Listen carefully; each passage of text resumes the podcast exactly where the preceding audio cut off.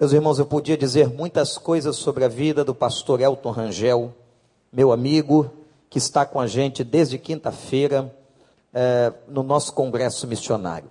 Mas vejam como Deus é carinhoso, como Deus é bom. Deus mandou alguém lá da Espanha, ele é pastor em Sevilha, no sul da Espanha, para falar com a gente esta noite. E Deus tem um recado especialíssimo para o seu coração. E nós vamos agora abrir os nossos ouvidos e ouvir o recado de Deus para nós. Você quer ouvir a Deus? Então vamos ouvir o Senhor. Pastor Elton, que Deus lhe abençoe. Amém. Tenho tido, tenho tido, o privilégio de conhecer, estudar a vida e obra de muitos personagens da história humana. E he encontrado muitas vezes as orientações e ensinos destes personagens históricos, e alguns deles, inclusive, ainda vivendo atualmente, mas observando as suas vidas e as suas obras, não encontro nenhum deles que possa ser comparado ao personagem que estamos adorando nesta noite. Jesus, nosso querido Jesus, é realmente o divisor da história, mas além disto e muito mais do que isto, é o nosso Salvador pessoal. Estamos contentíssimos porque estamos nesta noite no templo do Senhor, na casa do Senhor, com o propósito de oferecer-lhe nosso culto de adoração e transmitir também ao Senhor a nossa gratidão por tudo quanto Ele tem feito nas nossas vidas e através das nossas vidas. Estamos contentes também porque podemos contar com a presença de muitos dos amigos dos nossos membros no... da nossa igreja, e isto nos alegra o coração. Você está aqui esta noite, certamente Deus tem uma mensagem própria para o seu coração. Já ouvimos as mensagens cantadas, já ouvimos também os coros, o coral cantando, que também traz uma mensagem de salvação. Já ouvimos tantas outras coisas e tudo isto tem o propósito e objetivo de transmitir ao seu coração a mensagem salvífica, a mensagem que realmente pode é, proporcionar-lhe a oportunidade de uma singular relação com o Senhor Jesus Cristo e com o Pai Celestial. O Senhor Jesus realizou muitos milagres enquanto esteve aqui na terra. Estudando a palavra de Deus, encontramos muitas coisas maravilhosas realizadas pelo Senhor, mas nesta noite me gostaria justamente transmitir-lhe algo particularmente belo, algo que realmente fala o nosso coração de uma maneira muito especial. É uma, um, um milagre que aconteceu numa pequena aldeia chamada Betânia. E este relato histórico deste milagre está justamente no livro de João, no capítulo 11, em todo o capítulo 11, conta-nos esta história singular na vida e ministério do Senhor Jesus. E sobre isto quero conversar com os nossos amigos nesta ocasião. Aqueles que têm as suas Bíblias, nossos irmãos especialmente, abram as suas Bíblias em João capítulo 11 e vamos mantê-la aberta porque aquele que está ao seu lado de repente pode entender melhor o que eu quero dizer lendo os mesmos versículos que a palavra de Deus apresenta aí neste capítulo 11. É a história da ressurreição de Lázaro. A história de satisfação e atendimento imediato da parte de Jesus das as necessidades mais intrínsecas do coração de uma família. A cidade, ou melhor, a aldeia de Betânia, ficava mais ou menos a três ou quatro quilômetros de distância de Jerusalém. Era um lugar sem muita expressão histórica, sem muita expressão é, política, sem muita expressão social, mas é muito pouco conhecido, inclusive, mas veio a tornar-se um lugar historicamente muito importante para todos aqueles que conhecem o Evangelho e que sabem também da obra gigantesca realizada por Jesus.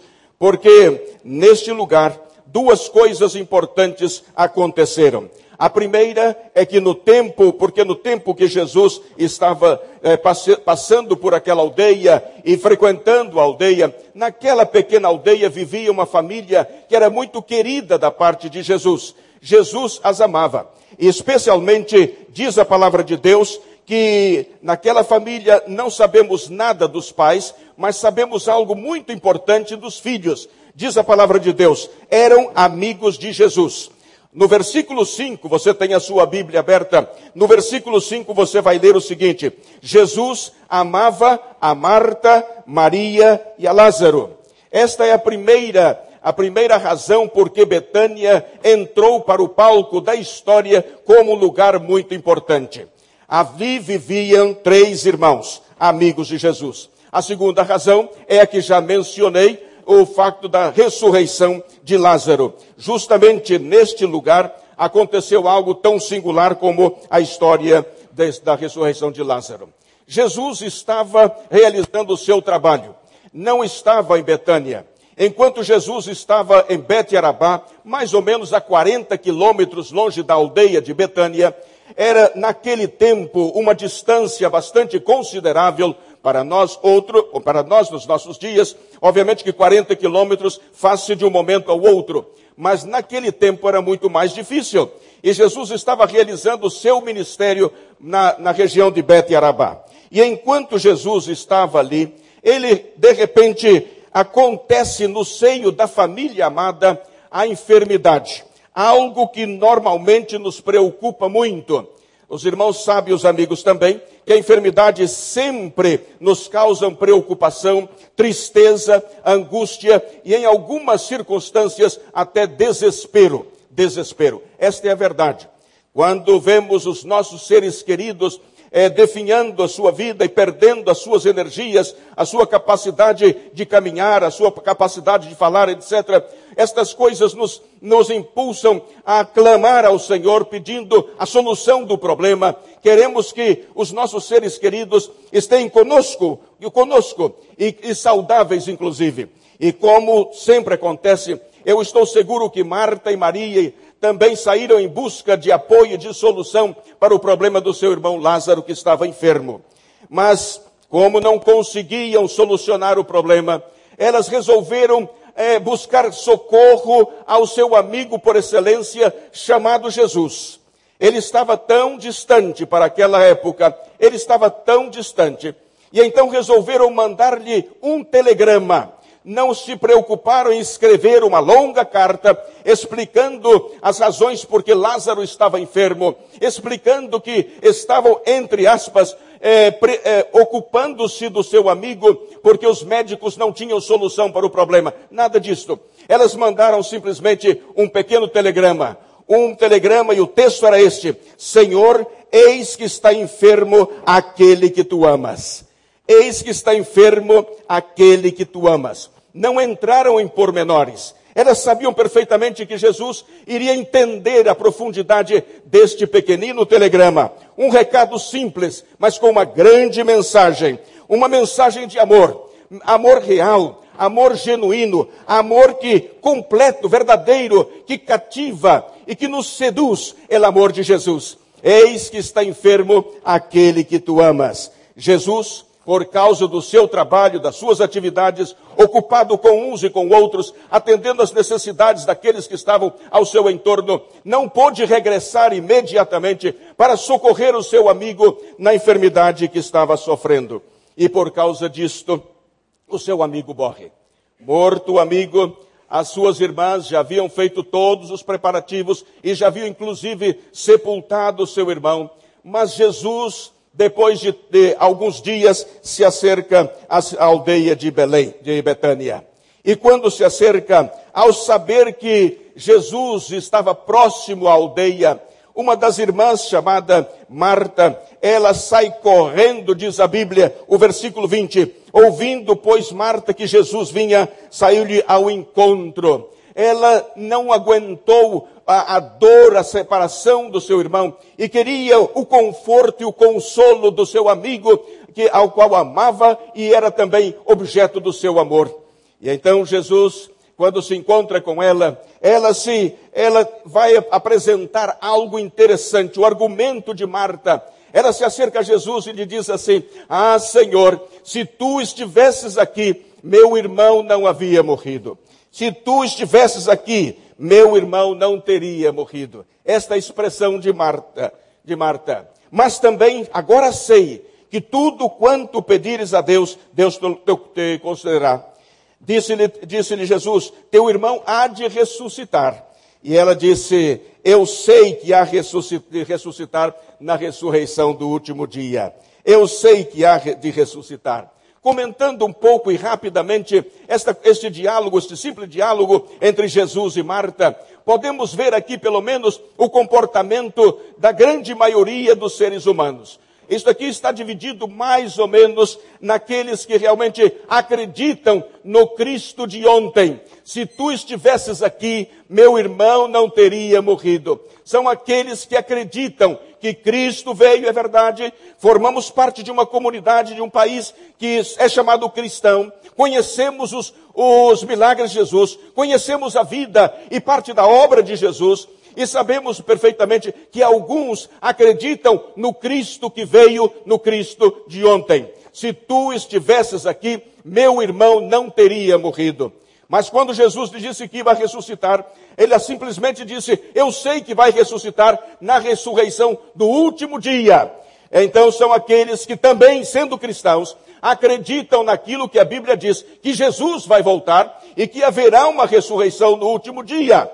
Mas Jesus estava ali presente com ela e ela não se estava dando conta do Cristo de agora, do Jesus de hoje, do Jesus que pode atender as nossas necessidades mais intrínsecas dos nossos corações, agora mesmo, agora mesmo.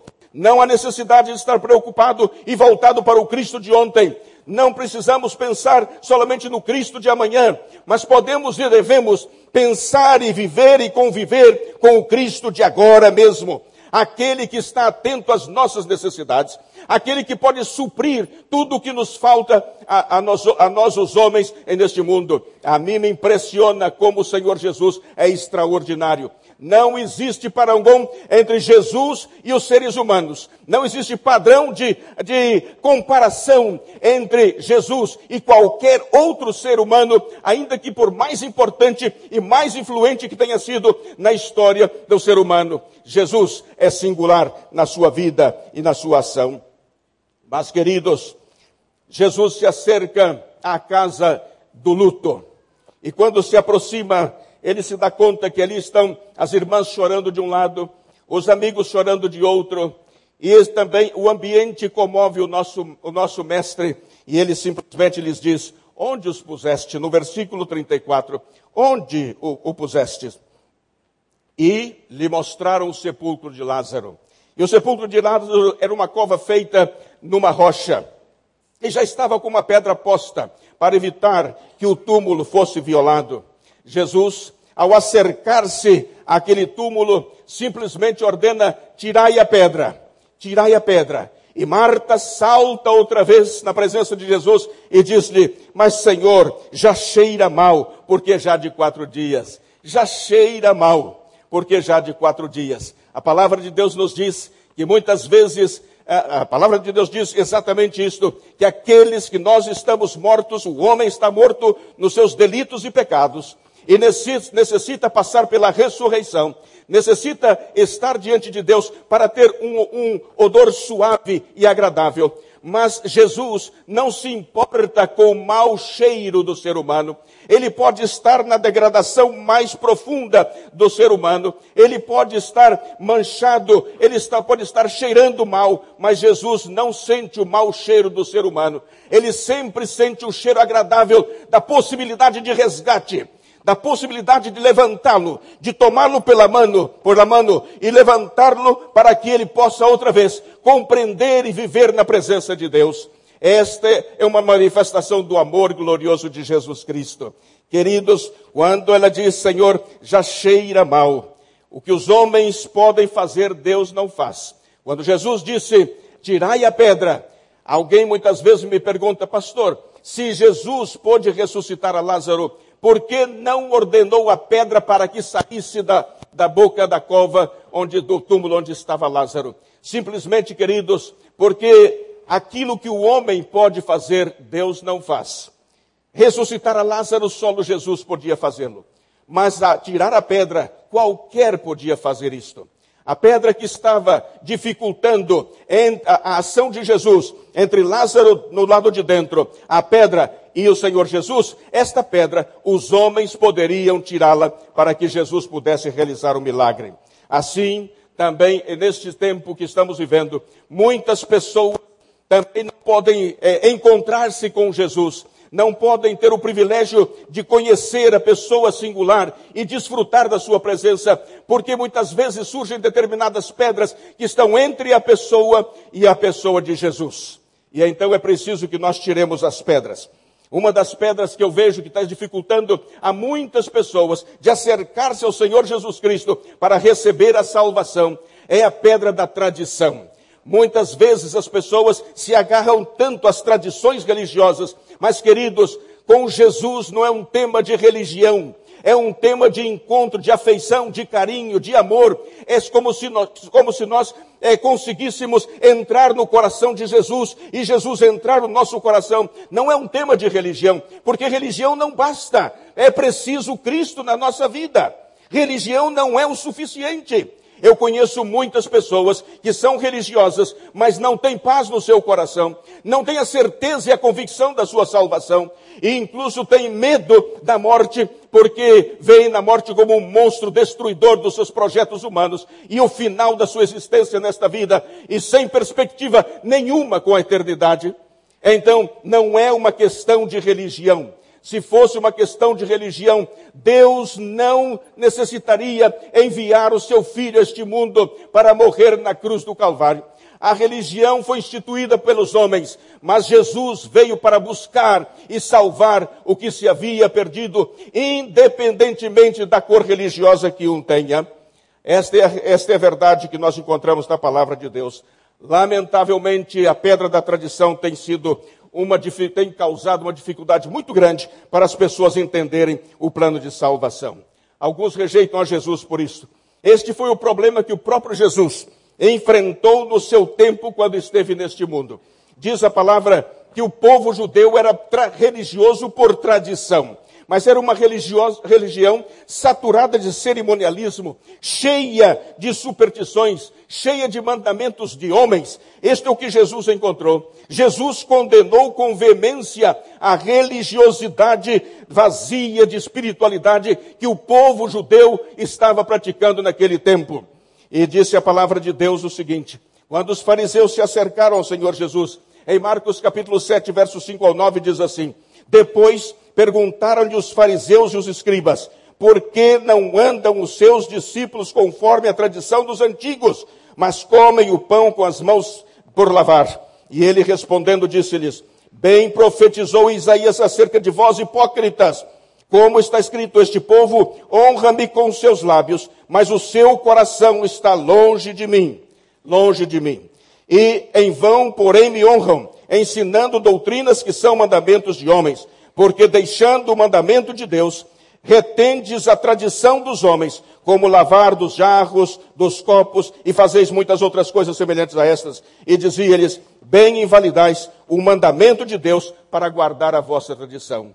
A religião muitas vezes monta um esquema e um, um conteúdo de muitas, muitas é, é, exigências, muitos dogmas, muitos ensinos de homens e acabam por impedir as pessoas de compreender a simplicidade do Evangelho de Jesus. Diz a Bíblia que essa é a nossa experiência, que Jesus registrou também, rejeitou também a tradição, sabendo que não foi com coisas com coisas corruptíveis, como prata ou ouro, que fostes resgatados da vossa vã maneira de viver, que por tradição recebestes do vosso, dos vossos pais. Esta é a expressão do Senhor Jesus. Muitas vezes nós estamos tão agarrados às coisas do passado. Mas, queridos amigos, neste momento quero ler um texto de Ezequiel, no capítulo 18, versículo 20, que diz assim: A alma que pecar, essa morrerá.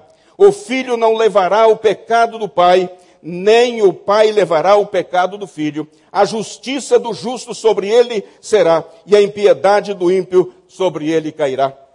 Essa é uma verdade incontestável. Eu sou filho de pastor, como disse esta manhã, mas tive a necessidade extrema de encontrar-me com Jesus para obter, para obter a minha salvação. Não por ser filho de um pastor. Meus filhos também tiveram a necessidade de encontrar-se com Cristo para que pudessem ter assegurado a sua salvação. Ainda que o pai fosse pastor, isto não significa absolutamente nada, porque cada um de nós Precisamos um ajuste de contas com Deus. Não há outra alternativa. Ninguém recebe a salvação como herança. Na herança que nós deixamos aos nossos filhos, não podemos pôr no cartório, registrar no cartório isto. Ele está destinado à salvação eterna, porque não forma parte da nossa, da nossa possibilidade disso. É verdade, cada um de nós precisamos um encontro pessoal com o Senhor Jesus para que possamos realizar as coisas segundo o padrão de Deus. O que mais me impressiona é que as pessoas, é, o que querem é desfrutar, por exemplo, do desenvolvimento do conhecimento humano. Muitas vezes eu tenho encontrado com pessoas e conversado com elas, e elas, quando, quando falo, falo-lhes acerca da salvação em Cristo Jesus, e me respondem, mas eu tenho esta religião, é a religião dos meus pais, e eu não posso sair porque eu, é a minha religião, porque também é a religião dos meus pais. Alguma vez, quando encontro esta, esta palavra, eu lhes faço as seguintes perguntas. Será que o seu bisavô, a sua bisavó, tinha um fogão a gás como você tem? Ou uma, ou uma, ou uma placa, uma placa cerâmica como, como é, fogão para que, você, para que pudesse é, desfrutar da vida? Sim, não. É, será que o seu bisavô tinha um carro como você pode ter possibilidade de ter hoje? Não. Será que o seu bisavô também tinha uma televisão a cores como você tem? Não. Então, e você tem? Tudo isso eu tenho. Sim. Por que, que você não seguiu na mesma tradição dos seus pais? Por que, que você não seguiu faz, cozinhando a lenha? Por que você não conseguiu caminhando com carros de boi ou com bicicleta? Por que, que aqui você quer alterar tudo e desfrutar do conforto que, que o próprio conhecimento humano nos vai, nos vai proporcionando? E quando chega na parte mais importante, que não está limitada somente a esta vida, mas que se projeta para a eternidade, você não pode romper com as tradições religiosas para salvar a sua vida e ter o acesso à presença de Deus. Ninguém que quer, ninguém quer viver como viviam seus antepassados. Quer aproveitar todas as possibilidades de desenvolvimento tecnológico e científico para facilitar muito mais a sua vida. Mas é neste ponto é preciso também que analisemos bem. Queridos, a religião não salva, é verdade. É preciso Jesus. Querido amigo, se você ainda está de, com dificuldades de aceitar e conhecer a Jesus, e desfrutar da presença de Jesus, porque está emocionalmente ligado à tradição religiosa, por favor, minha sugestão, rompa com a sua tradição religiosa e deixe Jesus entrar no seu coração. Outra pedra que eu tenho observado é a pedra da vergonha. Muitas pessoas não se decidem a Jesus, não aceitam a Jesus como Salvador pessoal, porque têm vergonha daquilo que os outros podem dizer sobre si. Algumas pessoas têm vergonha porque que vai dizer o seu parente, o seu vizinho, a sua esposa, o seu marido ou os seus amigos? Que é que vão dizer de, de, de você? Segundo a Bíblia, os que se envergonham de Jesus não poderão entrar no reino dos céus. Diz a palavra, porquanto qualquer que entre esta geração adúltera e pegadora se envergonhar de mim, das minhas palavras, também o filho do homem se envergonhará dele quando vier na glória do seu Pai com os santos anjos. Queridos, como é possível ter vergonha de Jesus? O apóstolo Paulo diz, porque não me envergonho do evangelho de Cristo, pois é o poder de Deus para a salvação de todo aquele que crê. As pessoas não têm vergonha de roubar, de mentir, de adulterar, de assassinar, de realizar coisas hediondas desde o ponto de vista social mas tem vergonha de crer e aceitar aquele que deu a sua vida para a sua própria redenção. A mim me impressiona de verdade como é possível deixar de aceitar a Jesus por vergonha do que os outros vão dizer. É uma pedra terrível que o diabo está usando para impedir que as pessoas tomem a decisão por, ao lado de Jesus. Mais rapidamente, ainda há uma terceira pedra, a incredulidade. Esta é uma das pedras é, usadas por Satanás para impedir a, a salvação de milhares e milhares de pessoas. A incredulidade. Essa pedra fecha a porta do coração do pecador e, inclusive, repele ao mesmo tempo a mão do Salvador querido e, e, e, desejoso de salvar a vida do ser humano. Em Mateus capítulo 13, versículo 38, encontramos essa dramática afirmação da palavra de Deus. Ele, Jesus, não pôde fazer muitos milagres na cidade de Nazaré por causa da incredulidade deles. Justamente na cidade onde Jesus foi, fora criado, quase nada pôde fazer por causa da incredulidade do povo. A incredulidade afronta a Deus que tudo fez pela humanidade. E, quando as pessoas dizem, eu não creio nisto, eu não creio naquilo, peça ao Senhor para que, para que Ele possa despertar no seu coração o desejo de conhecer mais da palavra de Deus, e Ele vai fazer aumentar a sua fé para que você possa desfrutar da presença do Senhor. Na carta aos Hebreus encontramos esta outra verdade incontestável. Sem fé é, é, impossível agradar a Deus. Sem fé é impossível agradar a Deus. Muitos não creem no poder maravilhoso de Jesus. Preferem crer nas bruxarias, preferem crer nos mandamentos dos homens, preferem crer em outras coisas, menos crer no poder de Deus para a salvação da sua vida. Essa é uma grande e terrível pedra que precisa ser retirada do seu coração para que Deus possa trabalhar a sua salvação. Queridos, mas existem aqueles que estão no campo da indiferença, totalmente indiferentes. São os que não estão preocupados com a sua vida espiritual. E é lamentável quando o ser humano se preocupa com tudo mais, só não se preocupa com a sua, sua vida material. Preocupa-se com o seu casamento, preocupa-se com a sua profissão, preocupa-se com a sua família, preocupa-se com os seus bens, preocupa-se se não tem emprego, se tem emprego, como vai saudar os seus compromissos, etc. Preocupa-se com tudo, menos se, é, se torna indiferente com as coisas espirituais. Quero dar-lhe uma sugestão, querido. Resolva o seu problema com Jesus primeiro e você vai ver como a sua vida será totalmente diferente, porque ela estará debaixo do controle e da direção do próprio Deus. Do próprio Deus. Assim que merece, vale a pena você acertar primeiro o seu tema com Jesus. Em Lucas, no capítulo 12, versículo 16 ao 20, encontramos essa parábola de Jesus, que a heredade de um homem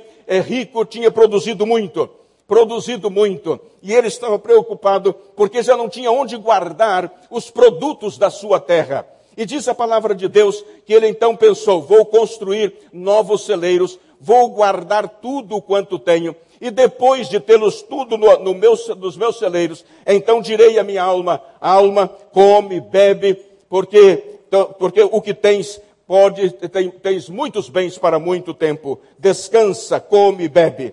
Mas Deus disse: Louco, esta noite te pedirão a tua alma, que tens preparado para quem será? Para quem será? Se nós nos preocupamos com tudo na vida e não nos preocupamos para o encontro com Deus, então pode que sejamos surpreendidos. Preparamos-nos para tudo e Deus pode dizer-nos: Louco, esta noite vão te pedir a tua alma e o que tens preparado para quem será. Trabalhamos em Moça Bonita durante alguns anos. Trabalhamos com a morte muito de perto. Algumas, muitas noites, muitas madrugadas, eu tinha que descer da minha casa para atender as pessoas na capela mortuária de Moça Bonita. E ali encontrava as pessoas e conversava com elas já em desesperação. E ao comentar com elas sobre a morte do seu ser querido, algumas me diziam, pastor, fomos surpreendidos, não esperávamos. De repente, o coração parou e partiu para a eternidade. E as pessoas, quando passa isso especialmente, isso causa um dolor tão grande na, no coração humano, a pessoa sofre de tal maneira que é muito difícil consolar uma pessoa quando é surpreendida com a morte de alguém. Quando a morte vem como consequência de uma enfermidade longa, então é muito mais fácil aguentar a realidade do, da dor da separação. Mas quando a morte vem abruptamente, isto faz com que soframos muito.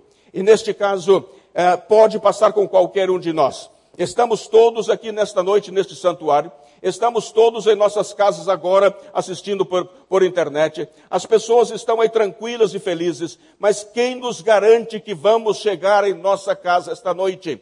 Alguns poderão dizer assim: o pastor está exercendo uma pressão psicológica em nós. Não, senhores. Trabalhando com a morte, eu sei perfeitamente que de um momento ao outro podemos ser chamados à presença de Deus. Esta é uma realidade incontestável. Agora, se você não está preparado para o encontro com Jesus, vai ser muito dramático o seu encontro com Deus.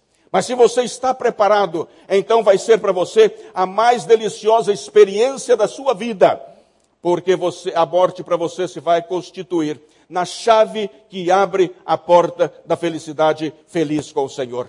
Por isto, preparemo-nos, preparemo-nos. Não sejamos indiferentes com algo que é tão importante e decisivo na nossa vida. Estemos atentos às chamadas de atenção da própria palavra de Deus. Estemos atentos também, estejamos atentos com as chamadas dos profetas do Senhor. Atente-se, prepare-se para o encontro com Deus, porque Deus pode chamá-lo à sua presença a qualquer momento. Se Deus lhe der o privilégio de viver muitos anos, você vai ser um instrumento de bênçãos nas mãos do Senhor. Se Deus não lhe der o privilégio de viver muitos anos, você vai ter assegurada a sua eternidade com o Senhor Jesus. Aleluia por isto. Aleluia por isto. Está você preparado para o encontro com o Senhor? Está você convencido de que o seu nome está escrito no livro da vida? Se você ainda não está convencido, é necessário que se prepare nesta noite. Atire estas, tire estas pedras que estão prejudicando a sua relação com Deus, para que Jesus possa fazer o milagre da, da ressurreição na sua vida. A Bíblia diz, como já é referido, que todos estamos longe de Jesus, estamos mortos em nossos delitos e pecados. E Jesus quer recuperar-nos. Aqui vimos ontem é, aquele grupo da, da Cacolândia, Cracolândia, que se converteu na, na Cristolândia. Na Cristolândia. Mais de 50 pessoas estavam aqui.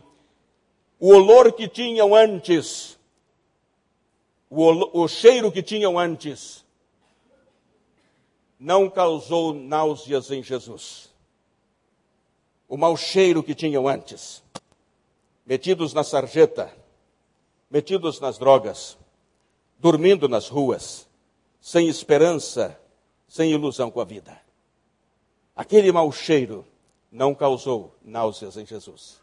O que causou foi amor, compaixão, desejo de recuperá-los e pô-los numa nova condição de vida mortos espiritualmente. Vivos por fora, mas espiritualmente mortos. Encontramos muitas pessoas assim. Estão vivas por fora, correndo de um lado ao outro, mas estão mortas espiritualmente. Isso é o que Jesus quer fazer nesta noite: ressuscitar a sua relação com Ele, ressuscitar a sua alma, dando-lhe o privilégio de viver com Jesus, aqui, neste mundo e na eternidade também. Neste momento, eu gostaria de orar com você eu gostaria de dar-lhe a oportunidade de um encontro com Jesus. Queridos, faz, estou cumprindo, cumprindo agora mesmo, este ano, estou cumprindo exatamente 60 anos quando dei o meu coração para Jesus. Quando convidei Jesus para entrar na minha vida. Faz 60 anos que ando com Jesus. O conheço muito bem, muito bem, muito bem. Eu sei quem é Jesus porque a nossa relação vai crescendo cada dia mais. A nossa intimidade de pai para filho, de filho para pai, de companheiros na trajetória desta vida, vai consolidando cada dia mais e podemos conversar um, um com o outro de uma maneira tão agradável e tão extraordinária. Os anos vão passando e Deus nos vai proporcionando uma relação de maior intimidade com Jesus. 60 anos depois, eu posso dizer-lhe, desde o mais profundo do meu coração, Vale a pena andar com Jesus. Vale a pena andar com Jesus. Querido, isto é o que eu gostaria que você fizesse hoje. Começar uma nova caminhada. Começar com novas perspectivas. Começar com novos planos de vida. Começar tudo de novo. Agora, tendo Jesus na sua vida e no seu coração. E eu gostaria neste instante de orar com você. Gostaria de dar-lhe a oportunidade de aceitar a Jesus como seu salvador pessoal. Eu vou pedir para que por enquanto não toquem os só um minutinho. Eu gostaria que você curvasse a sua cabeça agora mesmo. Curve a sua cabeça, ore comigo. Eu vou orar e eu queria que você repetisse comigo esta oração. Desta maneira você vai estar convidando Jesus para entrar no seu coração. Mas você vai fazer isso em silêncio, por favor. Em silêncio. O seu amigo do lado não precisa saber que você está convidando Jesus para entrar no seu coração. Mas eu quero dizer-lhe algo muito importante. Se você crê que a sua vida como está, está bem assim, que você não precisa de Jesus, então, por favor, não ore comigo neste momento. Mas se você crê que Jesus pode marcar o rumo da sua vida, pode assumir o controle da sua vida e pode dar-lhe uma nova vida diferente, possuindo o gozo e alegria que Jesus proporciona àqueles que nele creem, então você ore comigo. Ore comigo. E repita, eu vou orar pausadamente. E você vai repetir palavra por palavra. Quero dizer de outra coisa. Depois que eu orar e você orar comigo, eu vou pedir-lhe para você levantar uma das suas mãos, porque eu quero orar pela sua vida. Eu quero orar pela sua vida. Mas quero dizer-lhe outra coisa ainda. Se você levantar a sua mão aceitando a Jesus, eu vou pedir para você vir aqui à frente, para que eu possa orar pela sua vida aqui à frente. Tudo isso eu quero deixar claro com você. Assim que se você quer Jesus nesta noite, quer um encontro, estabelecer um encontro genuíno com Jesus e ter uma relação de intimidade com Ele, ore comigo agora. Vamos agachar nossas cabeças e vamos orar ao Senhor neste momento. Repita comigo, por favor, em silêncio. Querido Deus, neste momento, acabo de compreender que só Jesus Cristo salva. E neste momento, Senhor, eu quero convidar a Jesus para entrar no meu coração e ser o dono da minha vida. Querido Jesus, por misericórdia, dá-me a salvação neste momento, porque eu necessito de Ti na minha vida. Querido Espírito Santo, Tu que eres que és Deus com o Pai e com o Filho, por favor, escreve meu nome no livro da vida, porque eu creio que Jesus Somente Jesus é o meu Salvador e é o meu Senhor. Jesus, por favor, tenho muitos assuntos pendentes, mas eu creio que tu me podes ajudar e tu me vas a tomar pelas minhas mãos e me vas guiar até que encontre a solução de tudo aquilo que necessita uma resposta. Porque eu creio que tu és meu Salvador e o meu Senhor. Põe, Senhor, os teus anjos ao meu redor e abençoa-me, porque eu creio que Jesus, tão somente Jesus, é o meu Salvador e é o meu Senhor.